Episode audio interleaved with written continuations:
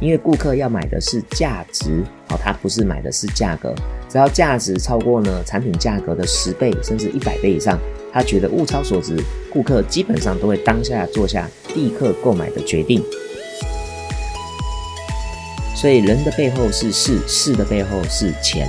所以呢，人对了，事就成；事成了，钱就自然而然的好伴随而来。那如何激励人才？那各位领袖，你就必须要学会呢塑造公司的愿景。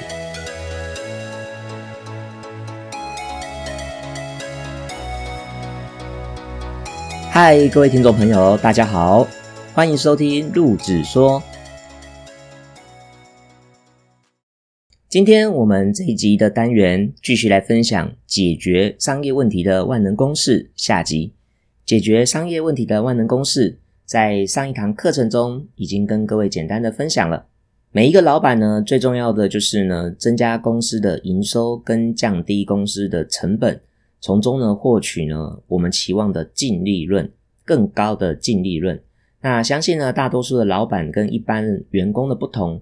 啊，最重要的就是呢，他有成功者，就是产业的榜样，而且呢，他待的环境也都是老板，所以呢，他们之间呢，彼此都是高处不胜寒的。而大多数的老板呢，最重要的就是要学会时间管理，还有他们的思维方式，因为老板真的跟员工想的和你不一样。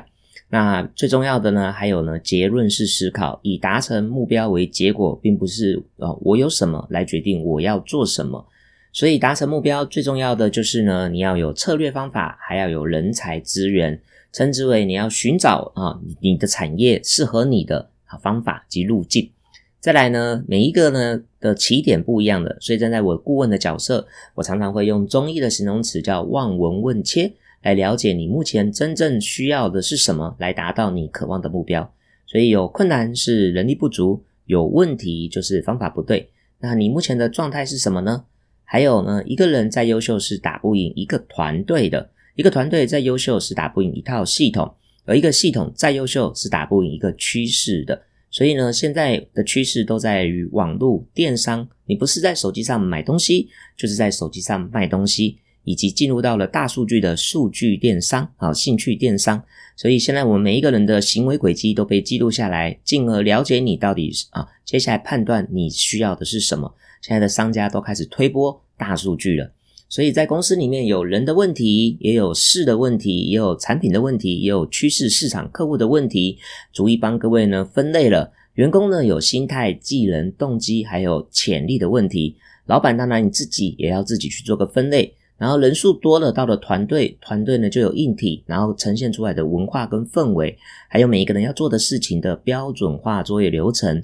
以及我们要做事情的硬体资源，好，不管是呢超课要有呢，或者办公要有办公的环境，打电话要给他呢电话的工具，所以工欲善其事，必先利其器。再来呢，要激励团队能够持续不断的朝公司整体目标前进，这一个分配还有呢分润的机制要非常的明确，论功行赏，有劳有得，多劳多得。再来就是呢产品的部分。产品定位呢要清楚，你要做什么跟不做什么。再来，你是赚取市场的占有率，还是呢净利润，还是呢持续不断拥有现金流来增加公司的整体营收，或者再去转投资？就像是呢，多数人都认为麦当劳它是在做房地产的。好，这是呢培训界里面很多的人说麦当劳真正是靠房产赚钱，但是麦当劳餐厅还是很赚钱呢，因为麦当劳的餐厅赚钱，它才能够跟银行贷款去投资土地。好，所以呢不要本末倒置了。再来就是呢，如何透过市场每一个月每一个活动的节日来制造呢跟进顾客的节点，然后呢创造服务的价值，持续不断的追踪顾客来购买公司的产品及服务。多数的老板可能会想说，要创造一些非常啊特殊或高盈利的商品。其实小公司比的是营销能力，大公司比的才是产品影响力。就像呢特斯拉的电动车影响了很多产业的车子，以及贾博士的手机也让呢各行各业的手机商跟他呢学习跟模仿。那你只要呢刚进入这个创业的赛道，先学会把东西卖出去，这就是最重要的第一个原则了。好，所以呢，进入到了市场面，市场呢是由客户来做决定的，所以宏观环境呢，现在可能遇到了疫情，或者遇到了战乱。台湾目前就是所谓的台海危机。那不管呢，美国或者是中共的立场，都会影响到大环境的趋势。那现在呢，可能线下销售呢，都会因为着时事而影响，都开始走到了线上销售。但线上销售也已经遇到了塞车的瓶颈，所以相对的这个原物料呢，已经开始越来越高了哦。因为呢，这个线上容易完成订单，但线下还是货供给不上，所以呢，原物料的短缺导致呢，现在各个产业成本的上涨，所以就进入到了通货膨胀了。再来就是所谓的行业趋势，那你行业的趋势未来还在吗？哦，不管怎么样，你要去思考一下。举个例子喽。啊，世界第一的投资家叫做华伦巴菲特，他呢为什么会投资可口可乐？就是因为呢，可乐它就是饮品，然后算是休闲的饮料，三餐呢食用完毕之后都可以呢搭配，所以这种东西的变化性不会太大，所以他就会愿意投资。各位，你可以再想想看，就像是我们现在常常下雨天会使用的雨伞，是不是从古至今并没有太多使用上的不同？可能只是在材质上的不同，所以你要去思考的是，你的产业它未来的变化性是否会导致更多的竞争对手，导致你的产业的成本不断的提高呢？好，那再来就是细分市场的赛道，每个行业都可以在细分市场。律师也有分各个不同领域的律师，医师也有分各个不同专业领域的医师，像我是讲师，也有不同领域的专业讲师。那讲商业类课程的也很多，讲创业类课程的也很多。那能够像目前我把产品维度、团队维度、客户维度、市场维度，然后呢整合在一起的啊，其实是比较少的。好，再来就是竞争对手啊，你要去分析你竞争对手的动态，你才知道你的独特卖点是什么。所以每一个老板呢，最重要的事情就是带领团队、领导未知、管理未来。所以，当你的员工大家都未看到希望、绝望的时候，你依然可以带领大家看到希望，勇往直前。所以，各位老板，你渴望让你公司变得更好吗？老板如果想要让事情变得更好，自己就要先改变。所以呢，你是无法赚到你认知以外的财富了。所以，各位老板呢，你要明确的赚钱的目标、创业的目标、服务社会的目标，还有呢，你要先静下心来思考。才能够有明确的方向，不受外界的影响。那你要懂得尊敬规律，尊敬呢这个市场的动态啊，懂得潜心学习，顺势而为。再来呢，就是呢邀请各位千万不要呢急于速成，因为速成的东西都是小气的。就算是婴儿怀胎也是要十个月。你今天听到这个单元，就像是学习，学习呢也是有分阶段性的，就像是烧开水一样。量变才会产生质变，液体要滚到一百零一度之后才会转换成气体。那你的公司也需要经过一个阵痛期，穿越过去，量变就会产生质变。那上一次的单元里面有分享到，我们要如何增加营收，就是呢要思考的是你的产品单价乘上你销售的数量。那如果公司只有你一个人销售的，那充其量你也只是一个个体户，所以你要有团队。由团队来帮你接触顾客，然后再呢乘上你的产品单价。所以，如果是要创造一亿的营收，你必须要卖一个一亿的商品，卖给一个客户。那你这一年可能只需要你一个人就可以把这个商品给卖掉了。那目前你可能没有说没有呢一亿的商品，那你有没有一千万的商品？你如果有一千万的商品，你一年下来每个月平均卖给一个人。那你呢，也有可能呢，一年能够赚超过一亿以上的营业额。我知道现场，如果你是上班族，你可能听到这是营业额，这不是净利润，没有错。但老板呢，所创造的就是呢，营业额的提高跟成本的降低，最后才会产生中间的净利润。所以每一个人都应该去思考的，创造你有大量的现金收入，然后呢，从中呢扣除你的成本，这就是你每个月的现金流。如果你看过《富爸爸穷爸爸》的书籍，就了解这个段落了。上一次的总结就在于说，老板呢占公司的一 percent，并不是说不重要，而是你是所有一切的起源。要让公司赚钱，就有从这基本的三个维度：产品、客户跟团队，所以各占百分之三十三。那我们进入到下半段的提升公司营收三百 percent 的十二大着力点。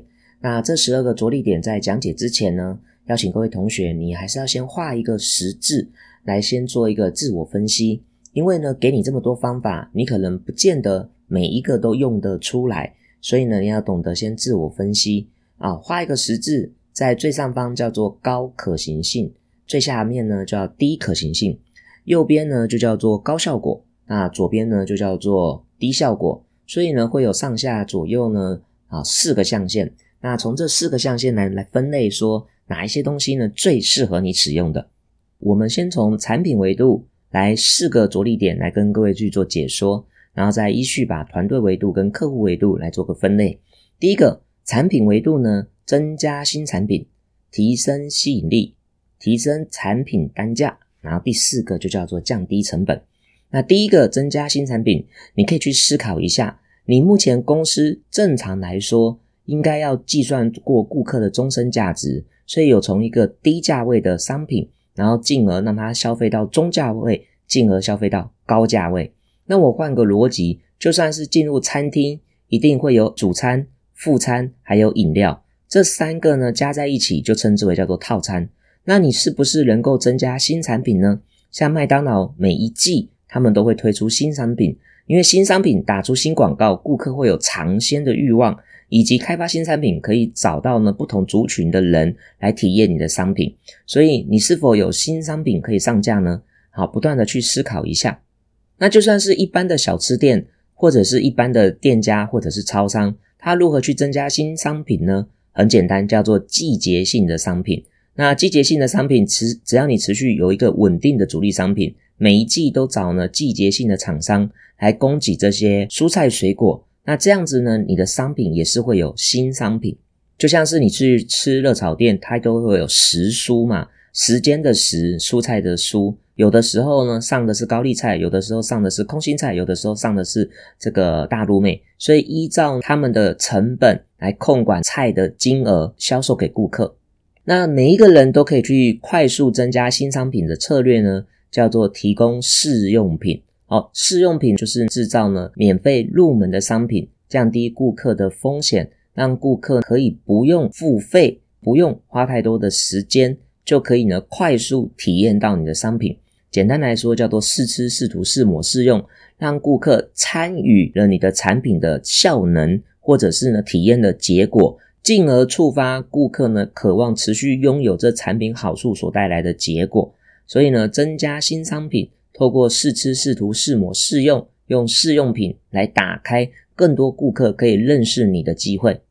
产品维度的第二点叫做提升吸引力。提升吸引力呢，就是可以增加这产品的特色，让顾客呢眼睛为之一亮，愿意来了解、认识你的商品，进而呢试吃、试涂、试抹、试用，然后产生购买的意愿。所以提升吸引力，我们最常见就是呢运用性感的力量。什么叫运用性感的力量呢？就像是汽车，汽车的车展都会有车模，同样的电玩展就会有一些 cosplay 的角色，还有很多的女性主持人，然后透过炒热会场气氛，提升了这个活动的吸引力，然后进而让更多的宅男啊掏出口袋的信用卡跟现金来购买这样子的产品。还有什么提升吸引力的方法呢？其实啊，说白一点。大多数的大公司，他们运用名人代言，好，这就是呢，用这些偶像的这种名气，然后呢，信用捆绑，然后呢，提升他产品的吸引力。要不然，他的产品可能别人是默默无闻，可是人们是因为看到了这个艺人，看到了这个偶像，就对这产品产生了连结。所以，这是一个鱼帮水，水帮鱼的过程哦。因为这些产品商他找了广告代言人。啊，其实呢，找了这些名人，那透过这个广告的露出，产品得到曝光了，这个名人的光环也持续不断在市场上被看见，所以这是一个互惠的价值。第三个就叫做提升产品单价，提升产品单价说白一点，其实就叫做涨价。那如果你怕涨了价之后客户不来，这点呢，你不用担心。那我们先来了解一下涨价的好处。其实，说实话，真的，你只要呢稍微涨个十趴，你的整体营收绝对会超过很多倍。不敢讲到倍，起码也超过了这个三十 percent 以上的净利润哦，所以利润是绝对可以快速的提升。所以千万不要因应原物料的提升，你才做涨价，这个叫做被动式涨价。那你其实涨了价之后，顾客痛苦，你自己也觉得你很无奈。所以涨价是一种策略，涨价的目的是为了提高服务的质量。再说一遍哦，涨价的目的是为了提高服务的质量，目的是要筛选更精准的顾客，提供给他更优质的产品及服务，这样子你才有足够的净利润来服务他。你同意吗？当我们涨价，那一般人怎么涨呢？很简单，小型的店家，你可以先从二零八零法则，把百分之八十不是主力商品的这些周边商品先涨价。听好喽，是先从那些非主力商品来涨价。就像是小吃店好了，小吃店里面呢，可能呢最容易点的菜，好，最容易呢最热销的招牌，先不要涨价。所以你公告涨价。可能公告了一个礼拜，我们即将在什么时候涨价？之后一个礼拜之后的两个礼拜或者是一个月，从副餐时间涨价。副餐涨价之后呢，再过了一个月，再从主餐去涨价。这样他就觉得说是理所当然反映成本，而不是让他觉得说是为了你要赚他的钱。好，所以这种涨价的策略会让顾客比较不会痛。那我相信呢，如果你像是麦当劳这种大型的连锁集团，它的商品呢，如果随便涨个一块钱，其实全球的销量就可以让它一天增加好多亿的现金流喽。好，所以涨价是一个可以呢提高公司营收的一种营销策略。当然，相对的，你要学会去降低成本，在原物料的取得上面，多数的公司都渴望做到一条龙的服务，也叫做自产自制自销。所以，如果从农场哦，农场的鸡、鸭、鱼肉、猪、牛这些呢，动植物，它们呢原物料都是自己的农场，那相对的成本就低了。再来又有自己的货运公司，又有自己的物流，还有自己的店家，所以成本全部都是由自己控管。而且呢，你是上游的店面，又像呢物流呢采购，又像呢原物料供应采购，又像呢农场商采购，那你呢又每一个地方都是你的营业点。那你的公司呢就会变成一个集团，因为它是一个生态链。那公司的整体营收就会持续不断的倍增上升喽。好，所以降低成本的策略呢，不只是所谓的以量制价。如果你只是单纯的以量制价，可能会造成你更多的囤货成本。好，所以这一点呢要先小心。你可以透过异业结盟，或者去思考有没有更好的店家愿意跟你一起来合作啊，协同创作，因为自己。卖出去所产生的叫做营业额。如果你卖别人的课程或者别人的产品、别人的服务，那别人分给你的就叫做净利润。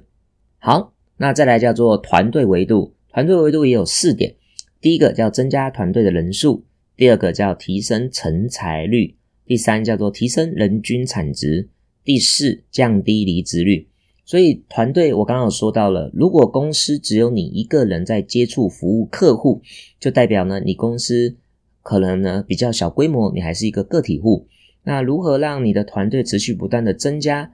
当然呢，在团队为数的第一点就是增加团队的人数。那增加团队人数呢，也就是你公司必须要有一个明确的组织图。再来叫做晋升机制，一个漂亮的公司就像是一颗种子。种子种在土壤里面就叫做市场，它就会呢扎根，然后向上呢啊有树干，然后呢开枝散叶结果，而每一果每颗果实就是一个分公司的领导人，他又会产下无数的种子，然后持续的在新的土壤，也就是新的市场，然后呢向下扎根，再度发芽茁壮。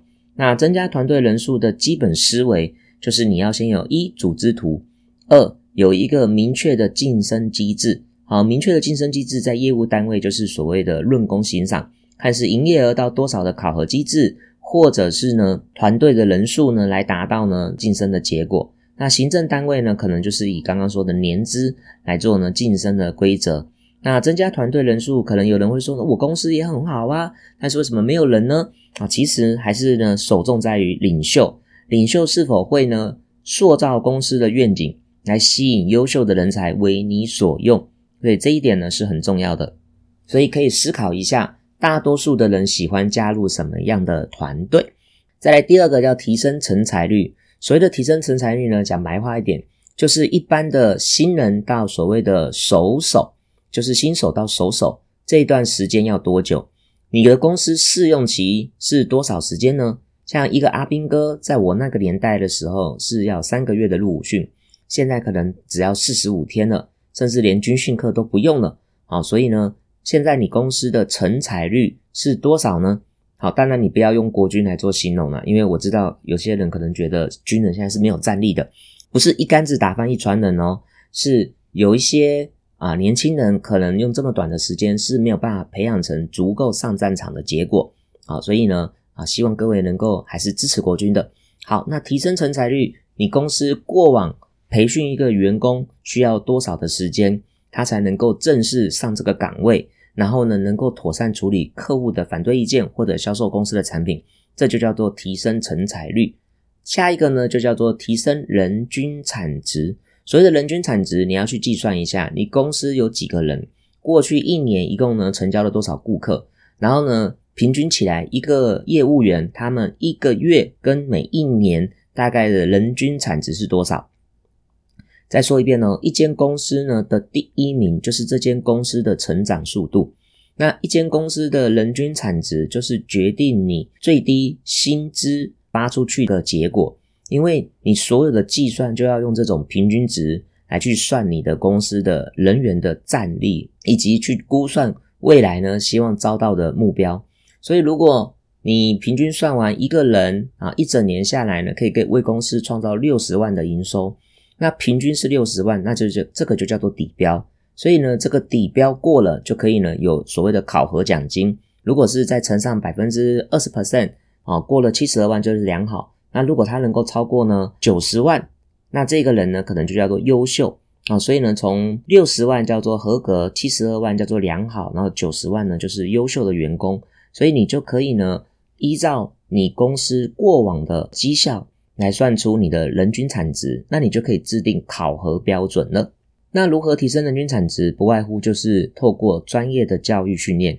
如何持续不断的有好的教育训练？很简单，多数的公司可能没有足够的预算来聘请呢外面专业的讲师，但是其实有一句话叫做“高手在民间”，每一个公司都有所谓的第一名。所以你只要做到一件事情，就是呢，把公司的第一名的成功结果记录下来，文字的就记录文字，打电话的把它录音打成文字，再请他来讲课，复制给每一个同仁，这就要做呢合格的一百分，有听懂吗？合格的一百分，让所有的人通通都是合格的一百分，也就是拿出一百分的教材，训练到公司每一个人，就可以把每一个人的。数值能力提升，那整体结果就有机会上升。所以呢，至少每一个月到每一季，然后或者是每一年，表扬出公司的月冠军、季冠军跟年度冠军，把他们成功的经验呢整理分享成册，这就是一个公司的葵花宝典哦。所以不一定要请外师，哦，优秀的人才都在你的公司里面哦。下一个呢，叫做降低离职率。啊，每逢过年过节时，就是呢业务员容易阵亡的日子。为什么呢？因为当他们回到家的时候，如果成绩不好，就容易被朋友特殊的关心，进而呢对自己所待的公司产生怀疑跟顾虑，对于未来有点迷茫。所以要降低离职率，你要懂得去深耕人心。如何耕耘团队的凝聚力？除了呢办活动，然后常常的出游，因为有关系才没有关系嘛。好，所以呢。如何建立关系，就要呢多建立私交。那建立私交，感觉是不是老板都要去跟员工把闹？其实啊，不用这么的刻意啊。跟各位分享一个价值观，你朝这个价值观去行动，就可以解决很多的问题了。这叫做经营员工的第一次。再说一遍呢，经营员工的第一次，让你的公司同仁的第一次都在公司里面，他就会对这个公司越来越有。故事就越来越有归属感。哪些第一次呢？比方说，第一次买车，第一次出国，好，第一次打气弹，好，第一次去哪些地方的旅游，到第一次的泛舟。你经营你员工越来越多的第一次，他越多的故事在这个公司里面，简单来说就是退出的成本不是呢物质成本就是心灵成本嘛，所以他离开的成本越高，他呢就会越愿意留在这里咯。所以尽可能的使用员工，其实就是降低离职率最好的方法。好，接下来我们讲的是客户维度。客户维度也有四个部分，那这四个加起来就是十二个着力点喽。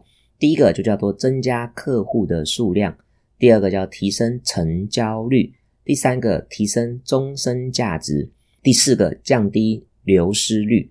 所以呢，这四个再加上刚刚的八个，就十二点。那客户维度的第一点，增加客户数量。我相信呢，每一个老板都非常的渴望增加公司的客户数量。到底你的顾客过去为什么不满？你又要如何找到新的客户，以及让更多的老客户持续不断帮你转介绍呢？这都是属于增加客户数量思考的维度。好，那怎么增加呢？第一个，最好的客户其实都在竞争对手手里。好，最好的顾客都在竞争对手手里。所以为什么要研究竞争对手？这就是呢，找到别人的优点，然后看看有没有别人没有做到的地方，那你要想办法做到。然后再依照产品的细腻来去呢，吸引更多的顾客来跟你购买。所以如何增加客户数量？刚刚讲的第一点叫做呢，最好的顾客都在竞争对手手里。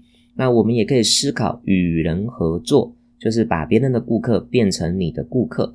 就像是刚刚所说的，提升你的产品单价，最好的方法呢，就是呢涨价。那降低成本最好的方法其实是销售别人的商品。因为自己赚的叫做营业额，别人分给你的叫净利润，所以呢，更多的产业结合，就把别人的顾客变成你的顾客了。好，这就是增加客户的数量。可以再去思考一下，各位，你千万不要觉得你是不是在抢别人的顾客，没有这一回事哦。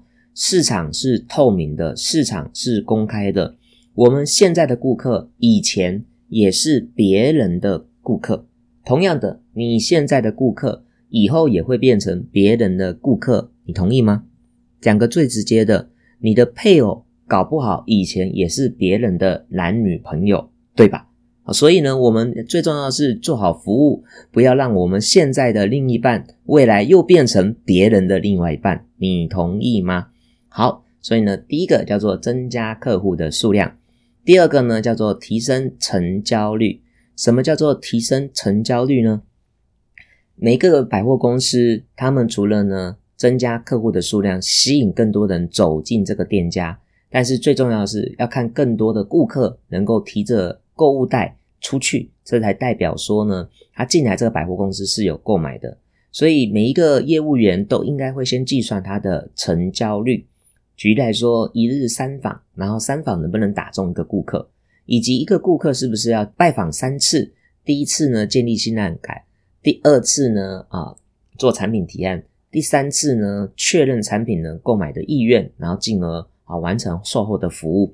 所以至少都要拜访三次以上，啊才可以呢成交。所以呢，提升你的成交率。过去一百个人啊听了我的演讲，然后呢会有多少人跟我买？大概就是百分之二十到三十。那有没有演讲的时候人数成交率很高的？也有。会依照呢产品单价来呢增加客户当下购买的意愿，因为顾客要买的是价值，好，他不是买的是价格。只要价值超过呢产品价格的十倍甚至一百倍以上，他觉得物超所值，顾客基本上都会当下做下立刻购买的决定。好，提升成交率呢，其实最重要就是你的成交主张啊，顾客做下决定的购买理由是什么？所以呢，成交主张是很重要的。举个例子来说。买这个电话，这一支电话要一万块，这个叫做买电话一万块。那如果呢，你买了一万块呢，我送你一个充电器，还有手机壳，那这也叫做成交主张。现在呢，你买了我们这一支手机，只要呢月付九百九十元，又送你充电器，还有呢防摔的手机壳。那你每个月呢还有四 G 无线上网的服务，然后五 G 有两百 M 的空间，这样听起来是不是感觉不一样？但是呢，其实买手机是不是本来就含这些了？哦，所以你必须要讲解，跟你的顾客讲清楚，然后嗯，这个成交主张越清楚，成交率呢就会越能够提高喽。好，下一个呢叫做提升终身价值。那提升终身价值呢？这一点我们要先能够计算出顾客的终身价值，就是这个顾客如果一辈子持续跟你购买啊，每一个月到每一年到他一辈子有，也就是平均二十年，他大概可以为你公司呢创造多少的价值？那你只要呢能够细细算出顾客的终身价值，你就会愿意去计算你接下来要投入多少的服务成本，然后来追售得到这样的。价值跟结果，这也就是你在追男女朋友、追另外一半的时候，你看到的到底是当下，还是看的是永久，看的是一辈子。所以，如果你看的是一辈子，那你就知道你现在做的是什么。那如果你看的只是当下，好，那你追男女朋友的时候，就只是这个叫做欲望哦驱使，然后让你去拥有这个东西。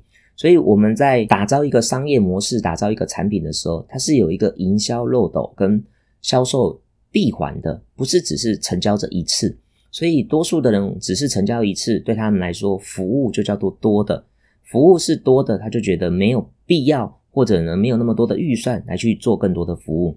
可是如果你把服务当成成本，在每一次成交都必须赚到下一笔服务的成本预算，你才会持续不断的成交它，跟拥有更多的钱往后走下去，再服务它。所以呢，计算出顾客终身价值，这就是让你去知道说你要服务顾客一辈子。所以真的很多的人会模仿大公司说我会服务你一辈子，我会照顾你一辈子，但是他们实际上并不了解它核心的本质，没有去试算过顾客的终身价值啊。所以呢，不管是老板或者刚刚举的男女朋友的例子，你真的去思考跟对方在一起这一辈子会得到什么样的好处、愿景、幸福感，然后实现什么样的梦想。你就会知道，你当下投入的一切都是值得的。那当然，也不要说你所做的一切是为了交换这些东西，因为呢，婚姻的经营啊，不像只是经营顾客这么简单哦。好，最后一点叫做降低流失率。降低流失率呢，也是来自于市场的竞争对手分析的动态，了解你的顾客，他呢买了我之后又买谁？再讲一遍哦，买我之后又买谁？那买我之前买了谁？所以你去思考一下，买我之前他买了谁？买我之后他又买了谁？那你就知道说，哦，大概呢，你的产业的上游跟下游，或者就是顾客使用你产品的前跟使用你产品后，还会联想到什么？那你呢，就把它这一条龙整理出来，就可以避免你的顾客遇到了你的竞争对手。或者呢，把其他的钱哦分配了出去。各位，现在是一个跨界打劫的年代了，不要认为说只有你的同行是你的竞争对手。就像是口香糖的竞争对手不知道是谁，还有一个康师傅泡面的竞争对手是谁？泡面的竞争对手绝对不是超商的预便当跟那些茶叶蛋即食商品。泡面的竞争对手叫做 f o o Panda，因为呢。外送的服务崛起了，所以呢，泡面这种还需要自己加热的，甚至于感觉不营养的食物，就慢慢的被人给遗忘。那这遗忘的原因是因为有新的选择权，而这新的选择权又呢持续不断的变成我们的消费习惯，所以我们才会遗忘了当时啊吃泡面的需求性。那我刚刚讲到了口香糖的竞争对手是谁？你可以想象一下，口香糖你通常会在哪里买？口香糖，如果你不是刚需需求，就是我为了口腔清洁，或者我为了开车提神，我没有这种需求性，基本上人们不会主动去采购口香糖。所以口香糖的促销方式是什么呢？它都摆在超商的哪里？除了摆在超商一般的零食架，它通常都会摆在超商的收银台。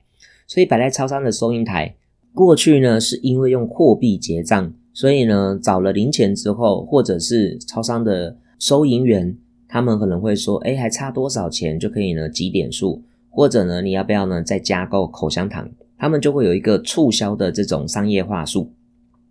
但是呢，现在人们结账的模式变了，可能呢用悠悠卡或者一卡通支付，开始呢用手机的 Lipay，或者是神送 Pay、Apple Pay 这种呢手机行动支付，就是行动支付。打断了柜台的促销的环节，所以因此口香糖还有这些零食巧克力，他们的竞争对手竟然是行动支付。好，所以呢，你一定要去思考一下，在你的客户购买你产品之前，他买了什么？买了你产品之后，他又买了什么？所以往往呢，灭掉你的不一定是你的竞争对手。现在已经进入了跨界打劫的时代喽。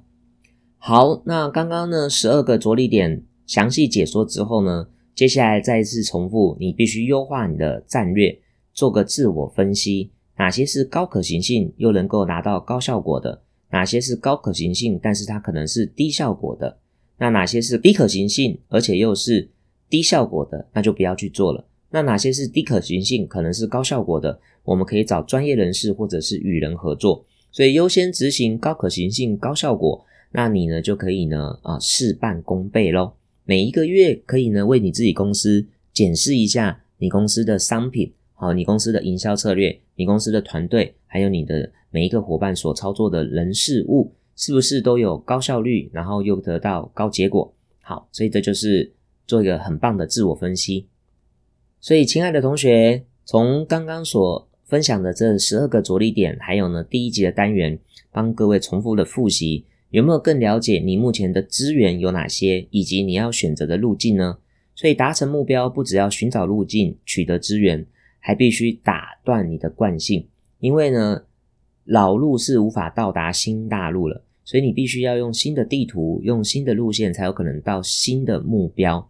那如果你要改变你的结果，必须从源头开始改变，源头就是你大脑的思维，进而影响了你的语言，再到你的行为。然后得到你现在的结果，所以要改变结果，必须反推改变你的行为，改变你的语言，改变你的思想。所以呢，改变的当下是痛苦的，所以呢，不要害怕恐惧改变，因为这些恐惧都是你想象出来的恐惧。好，那学习新资讯就是恭喜你现在已经收听了我们 Podcast 这一集呢，解决商业问题的万能公式。那相信呢，你能够掌握了这一个解决商业问题的万能公式，更了解了。所谓的商业的底层逻辑，简单来说，没有顶层设计思维的人做什么都错；没有底层思维逻辑的人学什么都对，但是做什么都错。因为你会听别人说，好像什么都很有道理，哇，每一个东西都很棒，但是呢，却用不出来。所以呢，跟各位分享了什么叫做呢？商业的底层逻辑，商业的底层逻辑至少有八点，这八点呢息息相关。第一个呢，就叫做利润。利润的背后就叫做经营，经营的背后叫做人才，人才的背后呢就叫做激励，激励的背后就叫做分配，分配的背后叫做绩效，绩效的背后就叫做预算，预算的背后就叫做战略，战略就是决定要做什么跟不做什么，你才能够去妥善的使用预算，没有去控管你的预算，你就无法设定绩效，没有办法设定绩效，你就没有办法考核并分配你的团队。所以呢，当我们去做好分配之后，我们就可以去激励我们的团队。我们的团队被我们激励起来，他们才能够把事做好。事做好之后呢，就能产生我们公司所期望的利润。那它就会是一个啊所谓的营销的循环。这以上八点呢，就是基本的商业的底层逻辑。所以人的背后是事，事的背后是钱。所以呢，人对了，事就成；事成了，钱就自然而然的好伴随而来。那如何激励人才？那各位领袖，你就必须要学会呢，塑造公司的愿景，以及妥善的去分配呢这个奖金。那这个奖金都是经过试算而来的。那所有的钱可能会觉得说是拿我现在的预算来发吗？不，亲爱的老板，我们要用未来的钱来当成呢激励员工的筹码。所以未来的钱是什么意思呢？这就是每一个过去的君王在呢策动他的军队。去呢打江山的时候抢钱抢粮嘛，所以呢或者抢女人，好，所以这是古时候军人喊的口号。所以呢这些军人就知道他为什么而努力。所以呢当他打下天下的时候，这些东西就是他的了。那各位老板，这就是你可以分配的机制。那我们只是去设定一个市场的营收目标，让我们团队透过我们赋能，就是培透过教育训练提升他的能力。进而进市场打江山，所以呢，一个公司的顶层设计加上底层逻辑，就是呢，我这一堂解决商业问题的万能公式里面所分享的核心。核心呢是目标等于客单价乘上客户数乘上团队人数，那这就是营收的目标。但是呢，背后的细微哦是有很多的这个框架或者是行为模式的。所以顶层设计呢有分为使命、愿景、价值观，而底层逻辑就有分为人、钱跟事。做事的部分呢就是战略定位，然后业务部署，还有财务目标。再来就是呢营运。营运有分为产品营运、行销的营运、品牌的营运，跟 IT 现在都是进入到了网络技术。越多科技设定好的，减少人为，它才能够持续不断的被复制，并且可以呢用远端、云端做检查，才不会有所谓的人工动手脚的问题。再来钱的部分，你要去做好你的商业定位之后呢，你还要有系统，还有控管，然后有足够的数据流程，然后呢制定明确的规章。这样才会吸引优秀的人才加入你的团队嘛？那人呢，就是看呢，他进来的时候是你公司一开始的股权吗？股东吗？还是董事会成员？再来明确的组织结构，让不同的人有不同的专业放在不同的岗位上面，啊，不要想要去找超人，然后用一个人去做公司所有的事情。那这样的人其实就是中小企业的老板。我们常说最好的呢，创业学院其实就是市场上的中小企业。一直不断的训练员工，然后出去外面开公司。因为多数的老板可能自己只是运气好，手中有点钱，然后进入了这个市场，然后兜了一群人就来操作这件事情。可是说实话，可能自己能力不足，却训练了你底下的员工什么都会。那最后呢，因为呢领的钱不多，或者呢心情不好，啊团队之间有一些隔阂，或者有些怨怼，或者沟通不良导致的不理解，他就离开了公司。马云说过了嘛。一个人呢，为什么会加入你的公司？有很多的原因，但是离开呢，追根究底就是两个原因。第一个就是钱没到位，第二个就是心没到位。股东离开也是两个原因，第一个叫做什么？钱没到位，第二个就叫做心没到位。同样的，夫妻呢吵架原因摆摆走，离开的原因追根究底就是这两个。第一个就叫做钱没到位，第二个就叫做心没到位。好，再来就是你的人资的结构。再来就是绩效考核，从招聘的流程到了培训的流程，再来考核的流程跟适当的激励，所以他才会呢不断的啊往上呢晋升。好了，那以上呢就是顶层设计加上呢底层逻辑。那各位亲爱的同学，听完了这一堂课，解决商业问题的万能公式，有没有呢更呢明确了一下你的公司大概问题出在哪里，还有自己有哪些可以成长的地方呢？我也希望呢，如果你呢。听完这集的单元，不管你是创业者，或者你是中小企业，或者是二代接班人，也或者你是公司高管，你未来渴望创业，你听完了之后有任何的疑问，你可以在下方的留言处呢留言。那当然呢，我们也有些正式的课程，或许听到金额你会觉得有点贵，但是呢，这些老板做错决策比贪污是更恐怖的，所以本来过去的你就没有学过这个创业的课程，所以不要自己花了钱。贷款呢，创业，然后用呢经验，用时间把学费交给市场，把学费交给呢专业的人士，可以让你呢少走冤枉路。